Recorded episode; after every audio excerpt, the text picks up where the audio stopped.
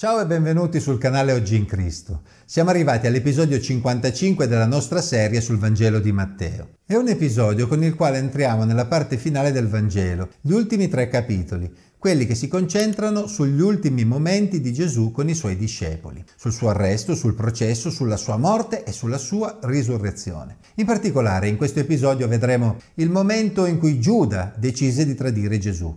Cosa scatenò la sua decisione?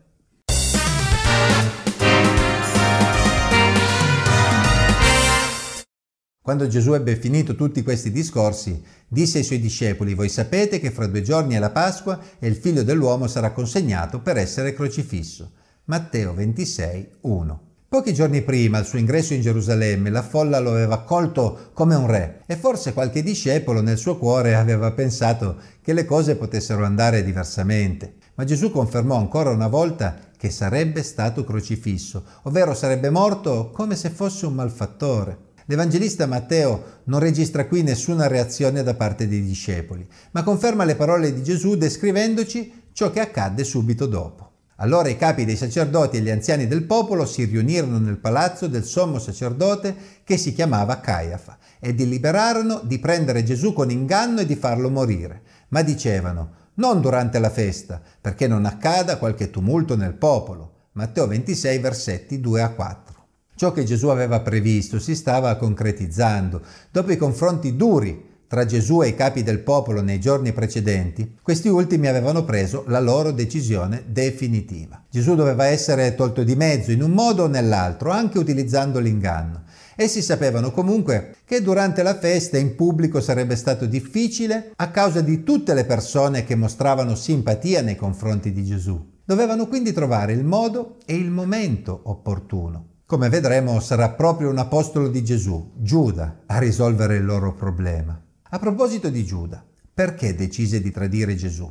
I Vangeli non lo dicono in modo esplicito, ma in qualche modo ce lo fanno capire. In particolare Matteo inserisce in questa sezione un episodio che si era verificato qualche giorno prima, mentre Gesù si trovava a Betania. Quell'episodio probabilmente fu per Giuda la goccia che aveva fatto traboccare il vaso. Mentre Gesù era a Betania, in casa di Simone il lebroso, venne a lui una donna che aveva un vaso di alabastro, pieno d'olio profumato di gran valore, e lo versò sul capo di lui che stava a tavola.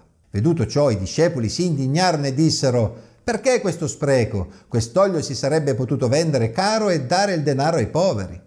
Ma Gesù se ne accorse e disse loro perché date noi a questa donna? Ha fatto una buona azione verso di me perché i poveri li avete sempre con voi ma me non mi avete sempre. Versando quest'olio sul mio corpo, lo ha fatto in vista della mia sepoltura. In verità vi dico che in tutto il mondo, dovunque sarà predicato questo Vangelo, anche ciò che ella ha fatto sarà raccontato in memoria di me. Matteo 26, versetti 6 a 12. L'episodio si era svolto proprio qualche giorno prima a Betania, mentre Gesù si trovava a tavola in casa di un certo Simone, detto il lebroso. Si noti il contrasto? Tra i capi del popolo descritti nel paragrafo precedente, che odiavano Gesù al punto da essere pronti a farlo morire anche con l'inganno, e il gesto d'amore straordinario fatto da quella donna. Non possiamo pensare che quella donna si permise di prendere un vaso di olio profumato appartenente al padrone di casa, ma era certamente andata lì portando con sé quel vaso di alabastro pieno d'olio profumato di gran valore. Questo significa che non si trattò di un gesto improvvisato, ma di un gesto premeditato.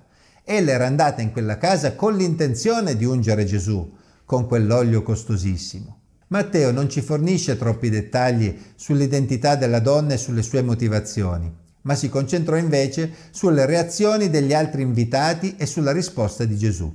Per chi fosse interessato ad un confronto di questo episodio con episodi analoghi negli altri Vangeli, in cui emerge anche l'identità della donna, ne ho parlato nel video di cui trovate il link qui in alto alla vostra destra. Di una cosa possiamo essere certi, quella donna amava davvero Gesù al punto che volle mostrare la sua riconoscenza verso di lui in un modo davvero eclatante.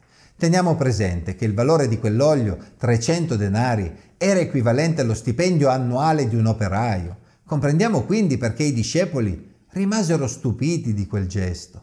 Lo stupore sfociò però nell'indignazione verso quella donna. Perché? Perché secondo loro si poteva vendere quell'olio e darlo ai poveri. Così non sarebbe andato sprecato. Non sembra un'osservazione sbagliata in un certo senso, infatti aiutare i poveri è certamente un gesto nobile.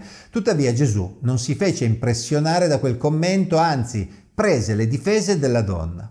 I discepoli presenti si erano indignati, mascherando la propria motivazione con una parvenza di interesse verso i poveri. Ma se davvero avevano a cuore i poveri, essi avrebbero potuto utilizzare le proprie risorse in qualunque momento per fare del bene ai poveri. Gesù smascherò la loro ipocrisia. Infatti cosa impediva loro di utilizzare i loro denari per sfamare i bisognosi? Avevano proprio bisogno di utilizzare i proventi derivanti dalla vendita dell'olio di quella donna? Gesù sottolineò che quella donna non aveva sprecato l'olio, ma aveva fatto una buona azione verso di lui, mostrando così la propria riconoscenza. Nell'ultimo periodo passato con loro, Gesù aveva parlato spesso ai suoi discepoli della sua imminente morte e risurrezione, ma tra loro nessuno aveva mai fatto nulla di paragonabile al gesto di quella donna.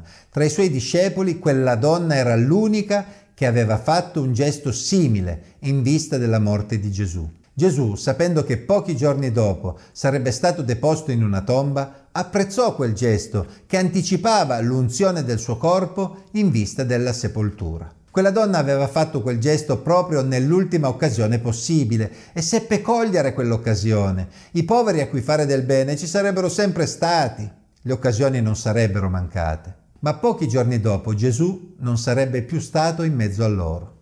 Invece di fare quei commenti, i discepoli avrebbero dovuto unirsi a lei nel mostrare amore verso Gesù. Però attenzione, sarebbe fin troppo facile accusare i discepoli di Gesù giudicandoli per la loro superficialità. Ma prima di farlo credo che dovremmo riflettere un attimo. Noi ci saremmo davvero comportati diversamente? Siamo proprio sicuri? Quante volte di fronte ad un gesto d'amore di un'altra persona non facciamo altro che sminuirlo o addirittura nutrire sospetti sui suoi presunti secondi fini? Quante volte abbiamo giudicato il modo in cui un'altra persona ha mostrato il suo amore verso il Signore, giudicandolo eccessivo o inappropriato? Quante volte di fronte ad un servizio per il Signore svolto da un'altra persona abbiamo alzato le spalle pensando che si sarebbe potuto fare di meglio? Il fatto è che un gesto d'amore eclatante può mettere in evidenza la nostra mancanza d'amore e per reazione potremmo tendere a sminuirlo in qualche modo. La storia dimostrò che quella donna aveva fatto la cosa giusta, sfruttando l'ultima occasione per mostrare la sua riconoscenza verso il Signore. E noi siamo sicuri di aver davvero fatto fino ad oggi tutto quello che potevamo per onorare il Signore nella nostra vita? Il gesto di quella donna fu registrato nei Vangeli, così da allora Proprio come Gesù aveva detto, in ogni parte del mondo dove il Vangelo sarebbe stato predicato, quella donna sarebbe stata ricordata. Ma quanti dei nostri gesti nei confronti di Gesù sono degni di essere ricordati. Comunque, dopo quella sera tra i discepoli ce ne fu uno in particolare che non aveva gradito quei continui riferimenti di Gesù alla propria sepoltura. Leggiamo. Allora uno dei dodici, che si chiamava Giuda Iscariota, andò dai capi dei sacerdoti e disse loro Che cosa siete disposti a darmi, se io ve lo consegno? Ed essi gli fissarono trenta sicli d'argento. Da quell'ora cercava il momento opportuno per consegnarlo. Matteo 26, versetti 14 a 16. Quando Giuda aveva sentito Gesù riferirsi ancora alla propria sepoltura, durante l'episodio precedente in cui quella donna aveva versato su di lui dell'olio costosissimo, ne ebbe abbastanza, la sua delusione fu completa. Probabilmente sentì di aver sprecato parte della propria vita andando dietro a Gesù. Lo aveva seguito per molto tempo, chiamandolo maestro. Aveva sperato che Gesù fosse davvero il Messia, fosse davvero il liberatore di Israele.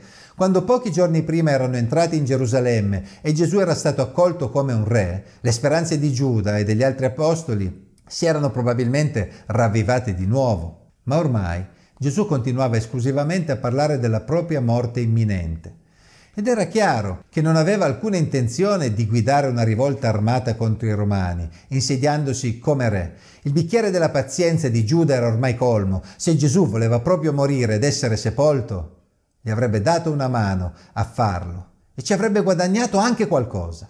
I capi dei sacerdoti furono ovviamente ben contenti di pagare per l'occasione che Giuda stava offrendo loro. Dal loro punto di vista le cose non potevano andare meglio, visto che stavano proprio aspettando l'occasione di mettere le mani addosso a Gesù lontano dagli sguardi delle folle. La cena di Pasqua, ormai prossima, avrebbe offerto a Giuda l'occasione di realizzare il suo piano.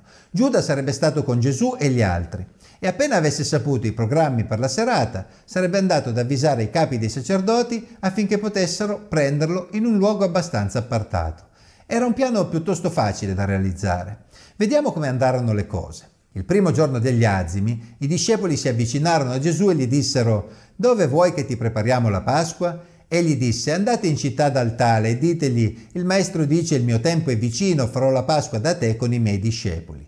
E i discepoli fecero come Gesù aveva loro ordinato e prepararono la Pasqua. Quando fu sera si mise a tavola con i dodici. Matteo 26 versetti 17 a 20.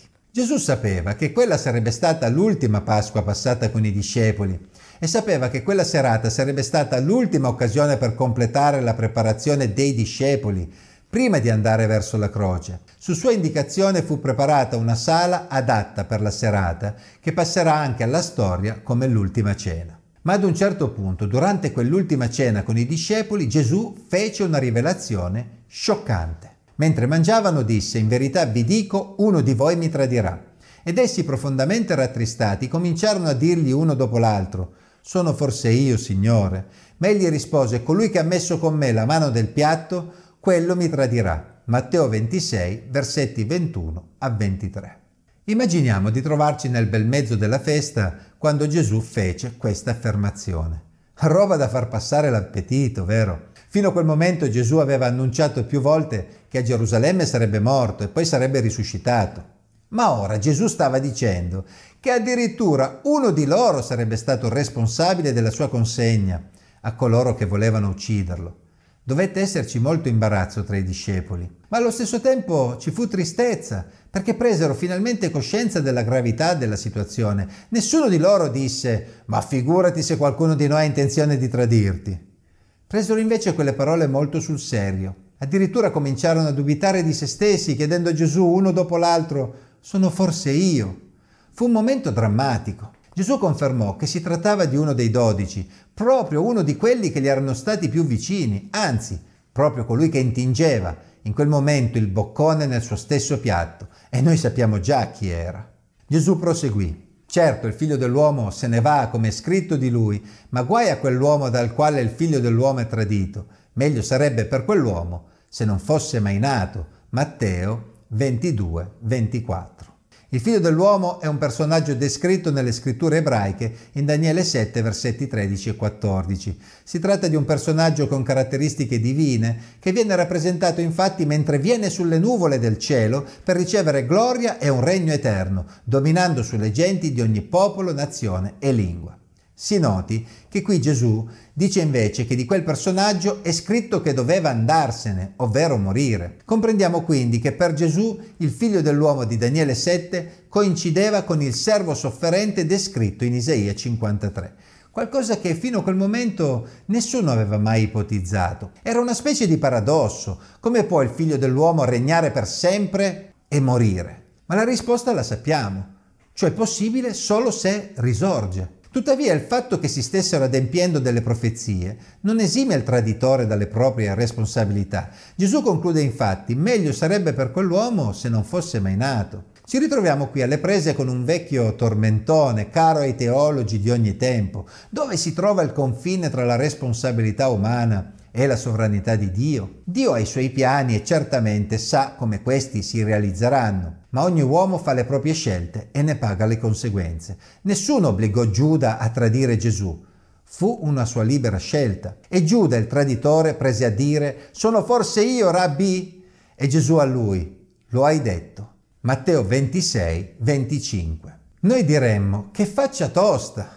Gesù si limitò a confermare. In fondo Gesù quell'ultima sera aveva ancora trattato Giuda come uno dei suoi. Il Vangelo di Giovanni ci dice che Gesù aveva lavato i piedi ai discepoli quella sera e non abbiamo motivo di dubitare che avesse lavato anche i piedi di Giuda. Se ci pensiamo bene, Gesù diede a Giuda l'ultima opportunità per ripensarci. A quel punto Giuda poteva avere un rimorso, poteva avere un ripensamento, ma nulla. Egli andò avanti per la propria strada, come vedremo solo in seguito avrebbe avuto dei rimorsi che lo portarono però al suicidio. Che brutta fine per un uomo che aveva avuto il privilegio di essere tra i dodici apostoli. La figura di Giuda Iscariota è senz'altro una delle più tristi della Bibbia. Sembra incredibile che una persona possa essere stata a stretto contatto con Gesù eppure possa averlo venduto a coloro che volevano ucciderlo. Ma Giuda era stato deluso da quel Gesù, che non era quello che lui si aspettava e in quel momento dovette sembrargli la cosa più logica da fare, verso quello che ai suoi occhi era solo un impostore. La delusione può portare a considerare un nemico quello che fino a poco tempo prima era stato un nostro amico.